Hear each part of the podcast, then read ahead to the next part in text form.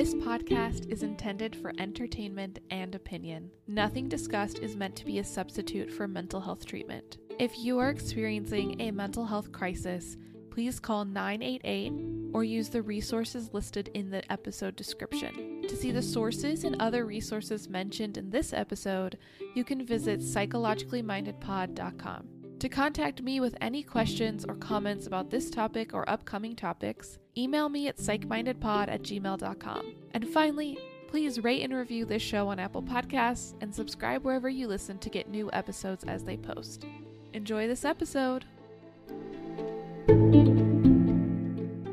Hello, and welcome to Psychologically Minded. I am your host, Grace Fowler, and today's episode is all about Stranger Things. Well, a little more specifically about Stranger Things four, since that's the one that I just watched, but I will be talking more generally about the characters that have come with us through the last four seasons and kind of the relationships that have formed over those seasons and, you know, what we can learn from them. Now, I am going to say up top that this one is pretty trauma heavy in that, one, the show has some scenes of things that are quite traumatizing, but also that I will be discussing trauma and the impacts of it. So if that's a topic that you've had enough of or you need a break from to take care of yourself, just wanted to let you know at the top. So like I said, I'm not going to be going through every season of Stranger Things as the series. I'm going to be mostly focusing on the characters as they've developed into season four. If you have not seen season four yet, massive spoilers ahead, of course. I also highly recommend checking out the articles that I will be putting on the sources page for this episode. I thought they were super interesting, especially if you are into like media studies and gender studies. Uh, I'll be using two articles by Millette.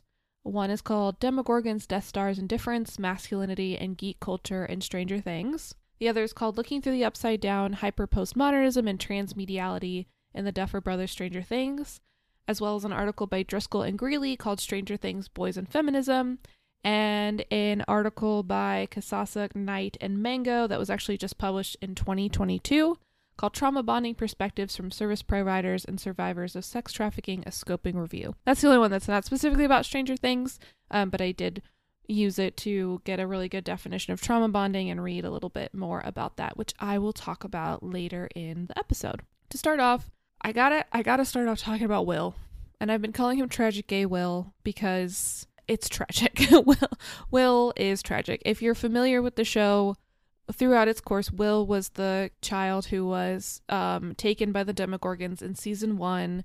He still has a connection to the Upside Down, um, and he in season four is in California with his mom and Eleven. They've had to move out of Hawkins after Eleven loses her powers and has to fake her death because she's being accused of like burning down the mall or whatever, whatever weird excuse they came up to justify the end of season three. So Will is in California with Eleven, and Eleven is dating Mike, who is the person that Will is tragically, secretly in love with. And this entire season is focused on Will pining after Mike and swishing back and forth between being like explosively angry and being like pensively horribly sad uh because Eleven and Mike are still together, and they their relationship is on the rocks for a lot of the season, so we see him really get his hopes up, and it's sad. And I have to say, like, personally, I have some trouble with this character arc uh just because I think that it kind of fits into this barrier gays and queer baiting tropes, which I'm going to talk about. Um, and I think that it, in the context of Stranger Things being nostalgic with like progressive updates, this is the one thing that I don't think they're able to wrestle with in a progressive way, like gay and queer queer characters in general. It, Stranger Things just doesn't do a good job with representation of anyone who's not heterosexual, in my opinion. There's like two characters main characters that I guess you could say are L G B T Q. One is Will, which he's deeply in the closet, and the other is Robin, who for most of her introduction season was assumed to be a love interest of Steve, and then is played as like comedic relief for the fact that he's in love with a gay woman. So there's stuff to be uh, desired in Stranger Things L G B T Q representation. Now, do I think that Stranger Things needs to be a show that has like a ton of queer characters and is pushing the community forward? No, I don't think every show needs to be doing every movement, but I do think that if you're going to make a show and include queer, gay, trans, whatever characters in it, you should do a good job at it, um, because there are so many poor representations of the community that at this point we're just we're begging for anything, for any positive or realistic representation. So with that being said, Will, I think that he really represents the barrier gaze trope, which we talked about in the uh, Haunting of Bly Manor episode, which uh, was came out last year, and I did it with my friend Becca, uh, where we talked about like this. There's this trope that really came out in literature in the nineteenth century where characters that had same-sex attraction or were in same-sex romantic relationships often tragically died and couldn't like end their story in a relationship with their partner. They would die by the end of their story. And this trope has continued in like more modern examples of literature and media, like movies, T V shows, stuff like that. And I don't think that Will represents a traditional trope of barrier gaze in the way we might have seen it in past media, but he does represent this very tragic gay figure. He his origin is that he was the kid that was like kidnapped by the Upside Down. He has suffered through his friend group breaking up or shifting in how they relate to each other. He's kind of the one who's trying to bring things back to how they were before, even though everyone, including him, has been deeply changed by the events they've gone through. And then he has to like uproot his life essentially for the girl that he's in competition with for her boyfriend. Like he has to change his whole life for Eleven, even though knowing that she is one of the barriers to him being with my, or Mike ever being with him. And I don't know where Will's story is going to go into season five.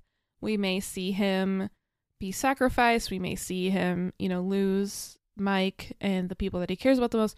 I don't know. From what I've seen online, it seems like season five is going to be pretty intense. So I don't know who's going to die and who's going to make it.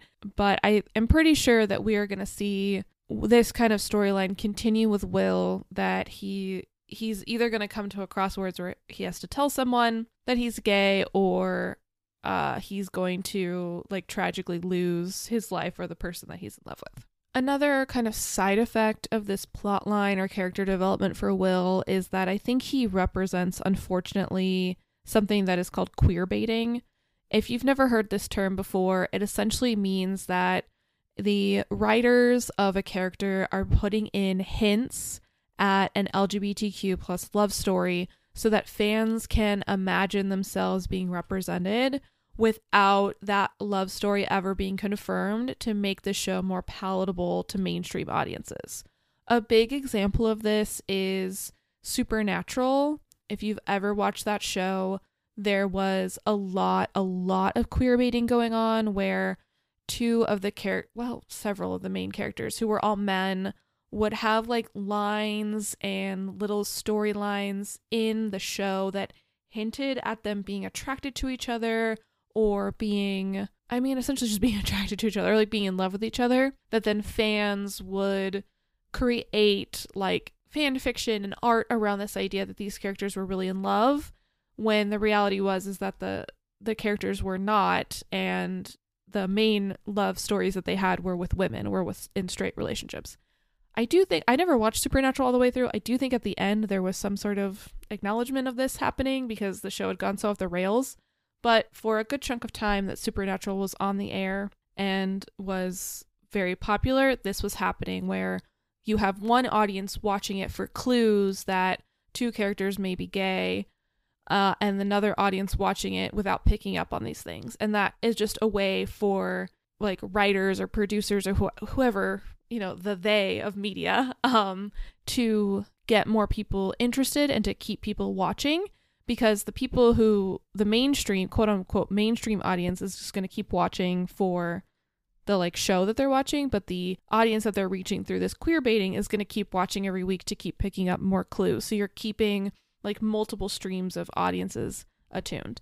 I don't think that queer baiting is good. I know that there have been lots of accusations against Harry Styles and Taylor Swift separately for doing queer baiting. I'm not going to weigh in on that um, because I think with real people, it's a lot harder to determine if someone is pretending to be gay or is in the closet or exploring their sexuality, right? Like, I think with real people like Harry Styles or Taylor Swift, it's not super appropriate to speculate. But I think with characters like Will in Stranger Things, um, it's pretty clear what's happening, right? It's like a, it's very much hinted at. There is no conversation in the show where Will says that he is gay or that he is attracted to Mike. There are several scenes where it seems like other characters seem to understand what Will is saying, um, but there's no explicit acknowledgement of his identity. And he may not even be gay, right? He may just be attracted to Mike. He may be bisexual. Like, we don't know because no one says it. No one has the conversation, and Will doesn't get to like be himself. But we do see him suffering. We see him crying. We see him painting a painting specifically for Mike. We see him being disappointed when Mike only wants to hang out with his girlfriend and not with Will. Like, we see all of these little things, even though Mike, Will never gets an opportunity to kind of own what's going on with him out loud to another character. So that that's why I, I see it as queer baiting. I don't think it's as egregious as other examples in the media have been, but I do think that it is a type of it, and it's important to be able to notice it even when it is so subtle, because this is just another example of how L G B T Q plus people are represented in media, and shows us why good representation is important. Because when we don't have good representation of what different types of people look like, and we live in a culture where most of our information comes from media, pop culture, then younger generations or even current generations don't get to absorb good examples or healthy or wholesome examples of people that are like them, right? They only see like negativity or stereotypes. That's just my personal take on, on the queer baiting. Another thing that I think is going on is that because this show is set in the nineteen eighties, Will would not have been able to come out as easily. We are, let's see, I think it's an eighty-six, so we are somewhere in the AIDS crisis, which is deeply, deeply impacting gay men specifically and impacting the L G B T Q community broadly. So culturally, there just wouldn't be a path for acceptance. But I think that because Stranger Things is trying to be nostalgia with a progressive twist, that they do have an important opportunity to show gay characters in this time, or lesbian, trans, whatever characters in this time being accepted through the same mechanisms that the four main characters are accepted for their like nerdiness. The four main characters, so Will, Mike, Dustin, and Lucas, are like mega nerds, right? The, the whole thing is that they love Dungeons and Dragons and video games and Ghostbusters, like massive nerds. And they're outcasts, but they find community with each other. For different reasons, they're outcasts. Like Lucas is an outcast because he's like a little black boy who doesn't like traditional or stereotypical things, right? He likes video games.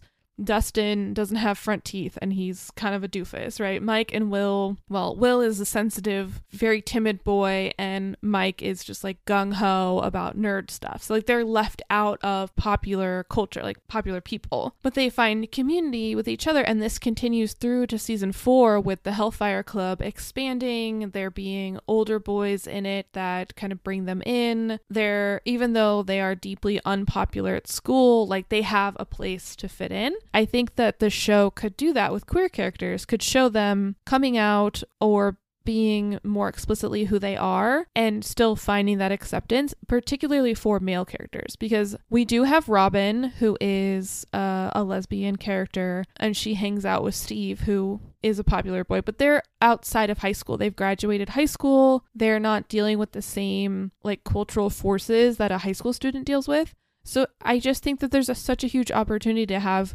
one of the boys become not become gay, but come out as like gay or bisexual and be accepted and still have a place in the community that they've created for themselves because they're outcasts. Just, I guess that's the area of Stranger Things that does disappoint me, is the way that these characters are handled, and that just, they're just making Will suffer for no reason. Like, I, I hope there's better payoff in season four or season five, because season four was rough to watch. It was really rough to watch. At least when Will was on screen. So that's my my take on queer baiting and tragic, tragic gay Will. Now I do want to spend some time talking about the main villain of Stranger Things season four, who the kids call Vecna, but is also one, like the first child that was experimented on in the same lab where Eleven comes from, um, and his real name is Henry. So he comes from the same lab, was the first like child with special abilities that Papa or Doctor Brenner was experimenting on, and he kind of got a lot of extra torture, I guess. I mean, all the children in that program got tortured, but he got tortured more so because he was the first and because he was seen as like super extra special by Doctor Brenner. The same thing happened to Eleven when she was in the facility, as she was seen as like extra special, which means she got extra attention, which means she got extra torture. So we know from the beginning that Vecna has been severely abused as a child. He's gone through essentially horrible medical experiments, and he, I think, kind of represents what can happen if like trauma goes unprocessed. He's like that, the most intense version of it, because a lot of the characters in Stranger Things are dealing with unprocessed trauma, but Vecna, I think, is like, if you were to distill it down to its its worst parts or its most horrible aspects, like this is unprocessed trauma. Now, disclaimer, if you have unprocessed trauma, it does not make you evil. Like, Vecna is described as evil because this is a fictional show. I'm not saying in general unprocessed trauma makes someone evil. I am saying, though, that with a lot of heinous things, we can see how a background of trauma impacted the decision to harm other people. It does not justify the decision to harm others. It doesn't make an excuse, but it does provide a little bit more insight into things that I've talked about before, like the cycle of abuse. So while all of the, a lot of the characters are kind of going through this process of how is trauma from the past impacting them in the present, Vecna, I think, is like, if you had absolutely no, no resiliency or buffer factors, like this is just un, unbridled pain against other people because of pain done to you. So in the show, Vecna got sent to the Upside Down after he attempted to kill everyone in the lab, and Eleven, as a child, uses her powers to send him away, and he ends up in the Upside Down, and we learn in season four that he's been behind a lot of the evils that the kids have dealt with through all the seasons. He created the Mind Flayer and has been connected to all of the, like, monsters. And in season four, we finally meet him, and he has become like a gross tentacle monster, and he is attempting to open portals between the Upside Down and the regular world so that he can unleash like essentially hell on Earth. And he is opening these portals by finding people and killing them and using their like energy to open up uh, a portal between the Upside Down and the real world. One thing that I think is interesting about Vecna and his like storyline is that Eleven is absolutely terrified of becoming him, of doing what was done to her to those around her. So I, I guess this is unrelated to Vecna, but like something that has come up throughout the series is that Eleven struggles with having a lot of power because of her like telekinesis and stuff, and how to use that power effectively without hurting people. And when she has hurt people, either on accident or in self-defense, or when she's just allowed her anger to consume her, she gets really upset. Like, she takes it really personally, and she is so so so afraid of doing essentially what was done to her to other people. And so I think Eleven and Vecna have really been set up as polar opposites of having gone through the same experience and coming out the other side with different perspectives and different moralities. Because I think Vecna comes down to his morality was stunted. The development of his morality was stunted in childhood, and Eleven's has continued to grow because of the relationship she's had. Um, so it's just a very clear example of like two people can go through almost exactly the same experience and come out differently, whether you're related or not, right? Like, this isn't just about twin studies and sibling studies. Like, two people who don't know each other can go through the same thing, and because of like different things like resiliency factors, demographics, you know, individual inherent genetic differences, all of that stuff, people can come out the other side very different. And so Eleven and Vecna went through almost exactly the same experience because they were both specially favored by Doctor Brenner, uh, but they both have come out with very different, I guess, presentations at the end. In season four, Eleven is really wrestling with this because she, there's a scene where she bashes a girl in the face with a roller skate. She doesn't even have her powers anymore, but she still like cracks this girl in the face pretty bad. And she, I think, has a, a moment of realizing that she can hurt people without, with or without her powers, that it's not about having the powers, but it is about being able to regulate herself. And that is what is going to prevent her from hurting other people. Vecna can't regulate himself. He is angry, and so he takes it out on other people, and he can't redirect his anger into any other form than wreaking havoc on the earth. So that's just my little aside. Again, Vecna represents going through pretty intensive trauma and like wanting to then do what was done to him to other people. I think something about Vecna is interesting is that it, it demonstrates that this idea of like the people who are traumatized traumatizing others doesn't have to be the exact same action, right? Like Vecna was tortured with medical experiments. It doesn't mean that he wants to experiment on the world with needles. But the idea of like seeking power or control over another person in the way that you felt powerless and controlled, that is what gets passed on. It's not a one for one passing on of trauma or passing through the cycle of abuse, but it is about this sense of someone had power over me and now I want to have power over someone else to kind of gain back that sense of powerlessness that I had. And so Vecna is obviously taking to this to the extreme of seeking to control the entire Upside Down and the entire world, and that's not possible in the real world, right? Because we don't have supernatural powers. But it's this idea of he was completely controlled as a child from everything to like his powers, when he could eat, how he could dress, his name, all of that was taken away from him, and so now he is trying to claw back as much power as he can by taking over the world and opening up these portals. Vecna's way of killing people is also very unique and about like consumption, I think. His way of killing people, if you haven't seen the show, essentially what he does is he targets children who are in therapy, which is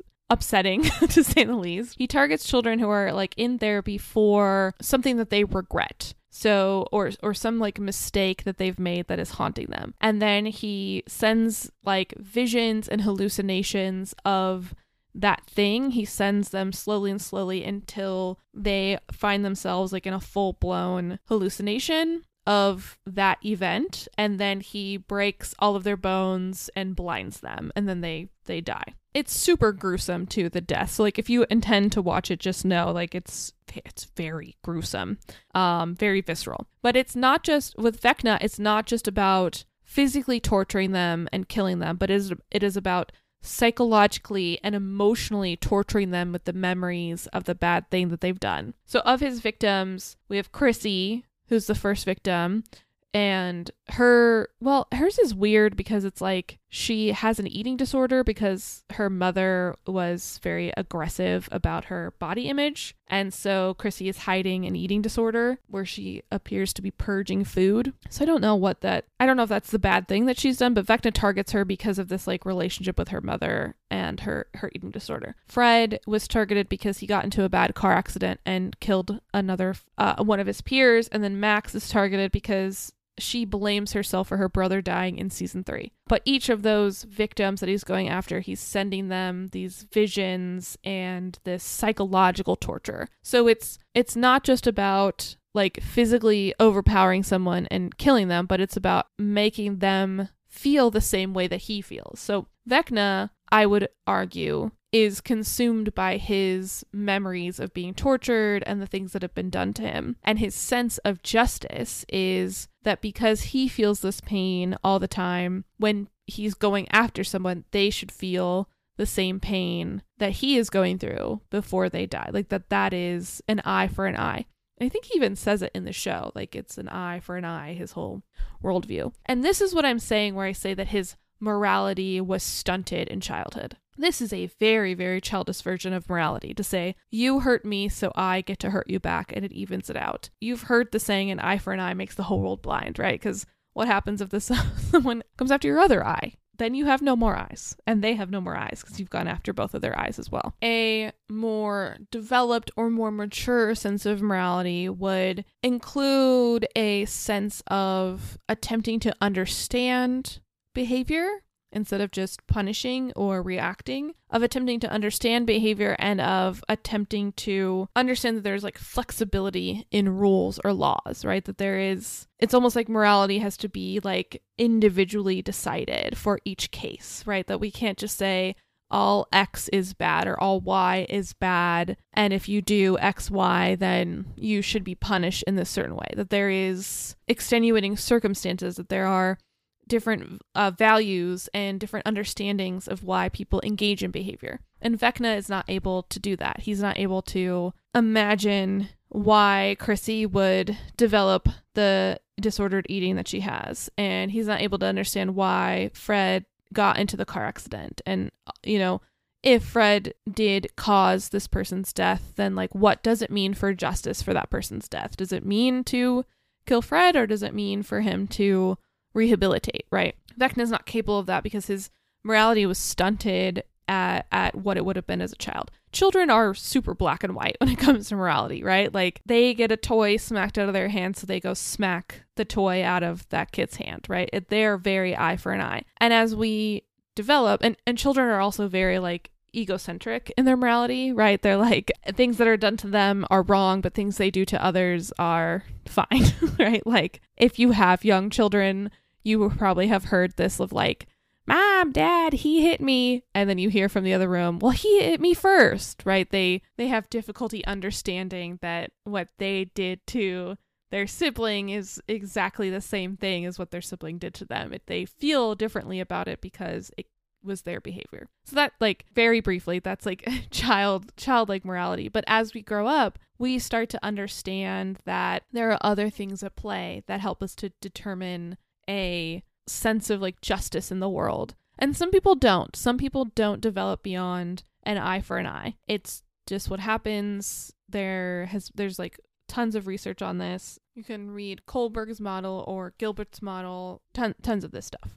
And so Vecna, at the core of his behavior, is a representation of an adult who has not been able to evolve or adapt his morality or his worldview. And so his the way that he acts against the world is very simplistic. It's very A plus B. There's no room for considerations of other factors. I think often villains in movies or T V shows represent this type of morality. I think that's probably a more modern trope too, of like a you know a villain with a a bad or a tragic backstory is then exacting revenge upon the world. And I just obviously no one out there is Vecna and is like going to take over the world, but I think this is a a moment to illustrate like the importance of flexibility cognitively in your worldview, of being able to take in new information and decide how it w- will affect how you perceive another person or situation, and being open to the possibility of there being additional explanations, right? Of Chrissy, instead of being a bad person who's consumed with her body image, being a person who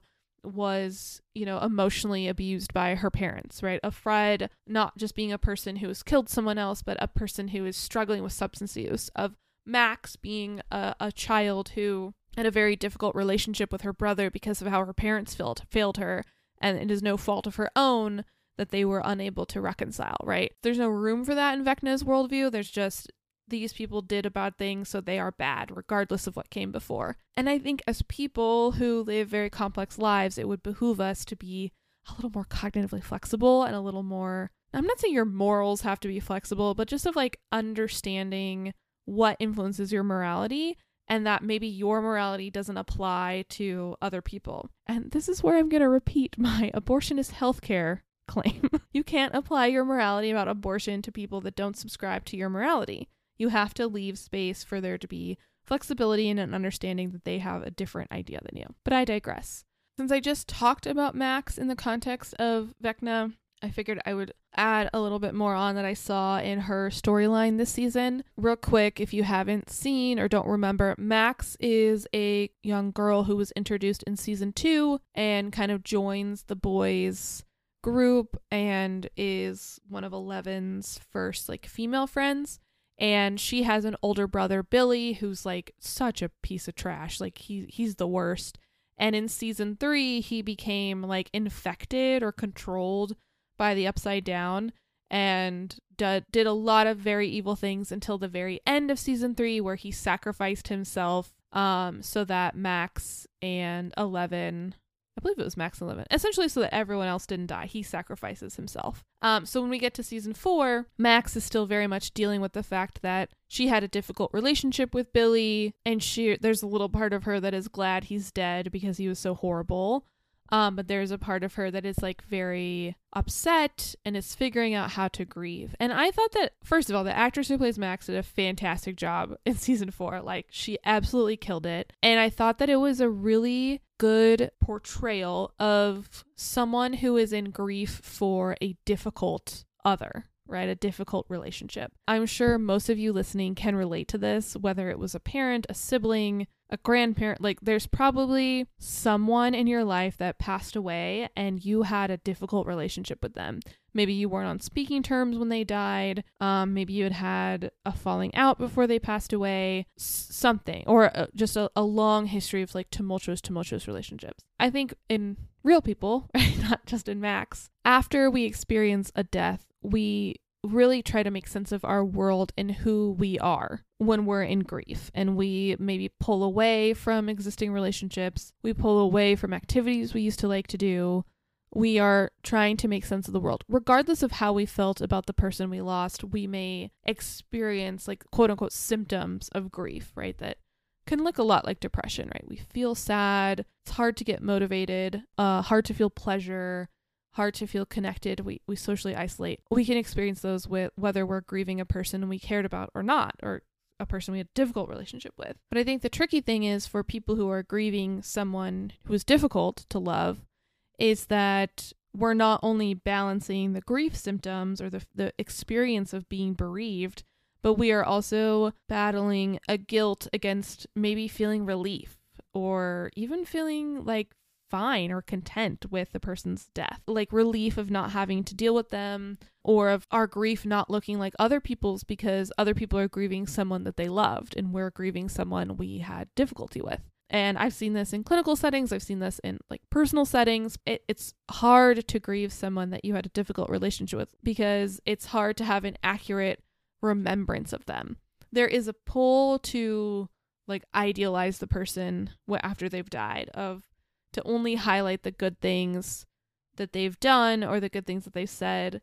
And this often becomes a trope in television shows or movies where at a eulogy, even though this person was like hated by everyone, all the characters, the eulogy is like nice, right? It's nice and, and loving. And so there's that pull to idealize them, to just be like, well, maybe the stuff they did to me wasn't that bad, or maybe the difficulties we had weren't that intense, and they were a good person all along, and I want to remember them as a good person. And I think that's perfectly normal. And I think for some people, that's what healthy coping looks like, is I just need to remember the good parts about this person and move on.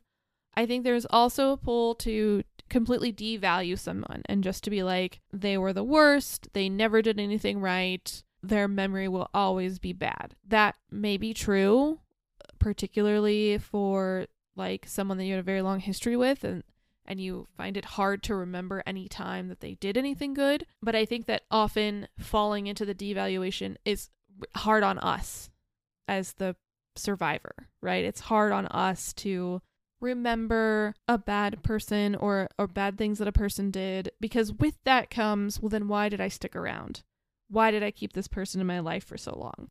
Very similar to, you know, people trying to get out of abusive relationships, right? What, there must be something wrong with me that I stayed or was connected to this person for so long. I think that devaluation, although can sometimes be what we need in the moment to like psychologically separate ourselves from bad memories, to just be like, that was a bad person, everything they did was bad, I think in the long run kind of boomerangs back to us and can hurt us more so than maybe idealization. And although I'm not recommending either, I think the the the synthesis, right, the kind of the middle path of how can I accurately remember this person? They did bad things and they had a connection to me for whatever reason. Trying to balance those things is like the smoothest path path to healing with the least amount of like backsplash on yourself.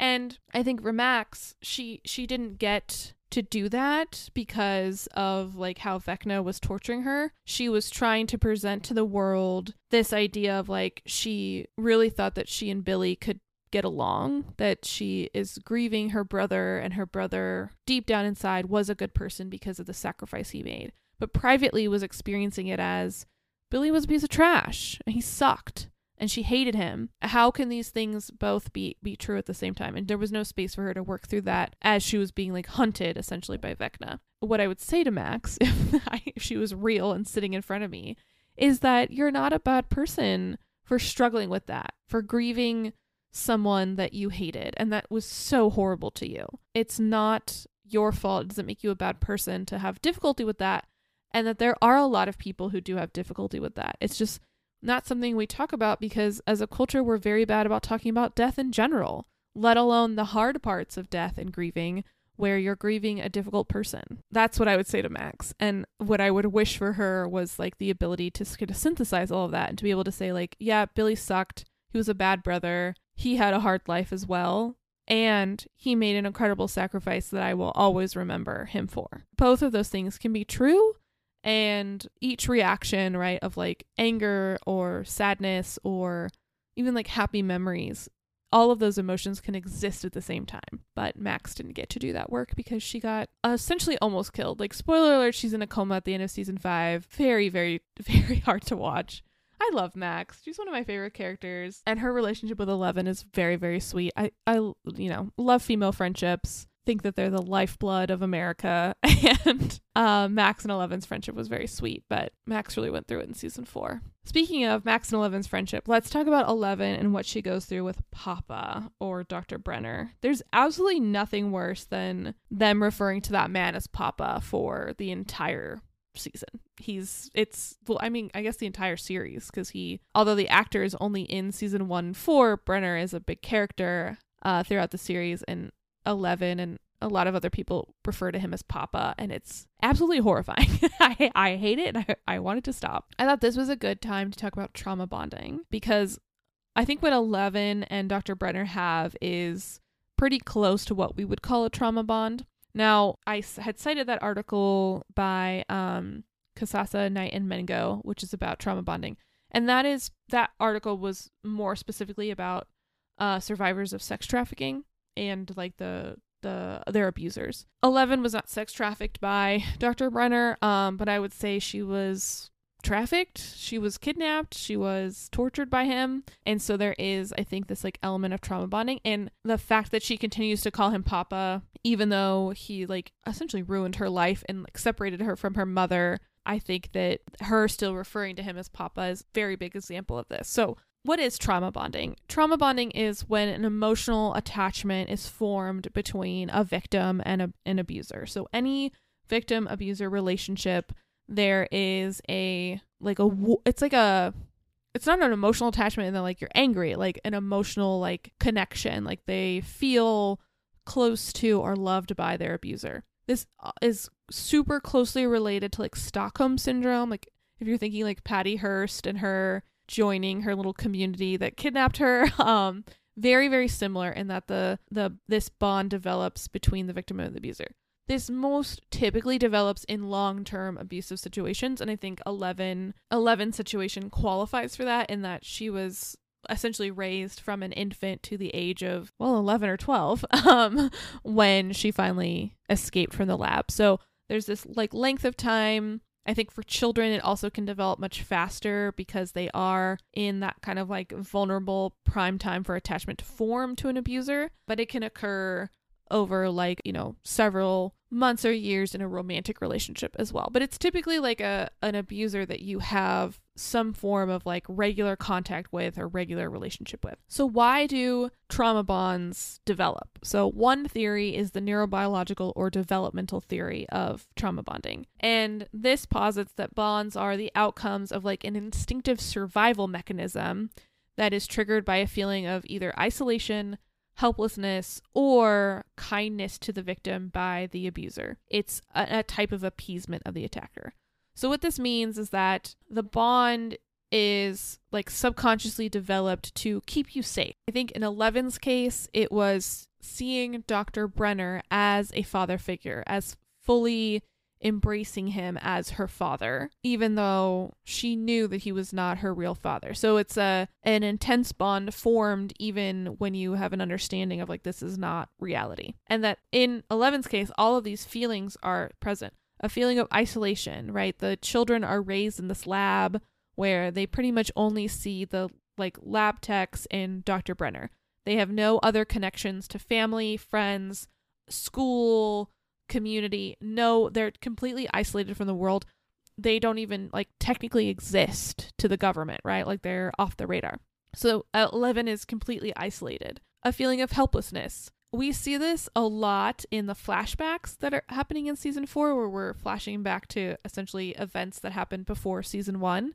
And Eleven is constantly failing at the experiment. So she's not doing the telekinesis right. She's not quite in control of her powers. She's also quite a bit younger than some of the other kids in the experiments that she's pitted against. And she fails because she's not as powerful as they are yet, because she's just starting out. So she has this feeling of helplessness, of un- inability to like complete the tasks put in front of her. And parts of the experiment are that, you know, no one is supposed to help her. She's supposed to figure it out on her own. So she has the feelings of helplessness. And then experiencing kindness from the abuser. I mean, Doctor Brenner encourages them to call him Papa. He treats them like they are his children, particularly when he favors them, and he favored Eleven. And so in the midst of feeling completely isolated and feeling helpless and unable to perform, he then comes in and is like kind to her and, you know, talks nice to her or gives her like a treat or a sticker or, you know, whatever. That is another like kind of risk factor for developing these trauma bonds. And so the brain, kind of the, the survival mode of the brain kicks in and is like, hey, you got to keep this guy on your side.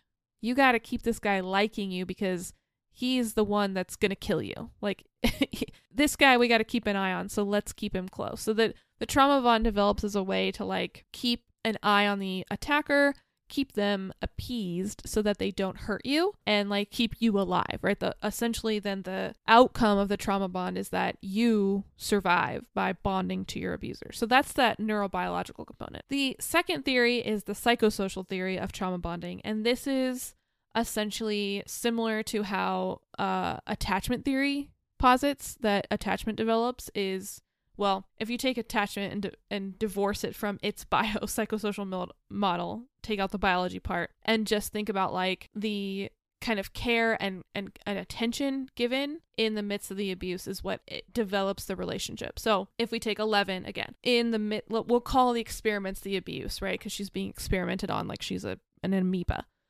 She's in this like very sterile environment where she's being poked and prodded at and injected with things. Every once in a while, Doctor Brenner gives her some kindness or he takes care of her, like bandages her up after having her blood drawn. Each of those moments of kindness, which are not going to be coming at a consistent interval, they're be- going to be coming at random, because there are times when he also like yells at her in the midst of like the horrible background of like living in a lab, and then the occasional times that he yells at her. Sprinkled in the times that he's nice to her, the contrast between when he's nice to her and when he is not becomes exaggerated. So when he is, when he does put a band-aid on her, it seems like an outrageous showing of caring because everything else, the context of that behavior is in is is horrible. So those those heightened experiences of caring or kindness then reinforces the relationship of like, this person is going to take care of me. So it's, you see, it's slightly different from the neurobio model of like the brain saying we gotta keep this person close because they'll protect us, and sort of in the psychosocial model of like, this is the only person that cares about me because everything else around me is so horrible. Slightly different.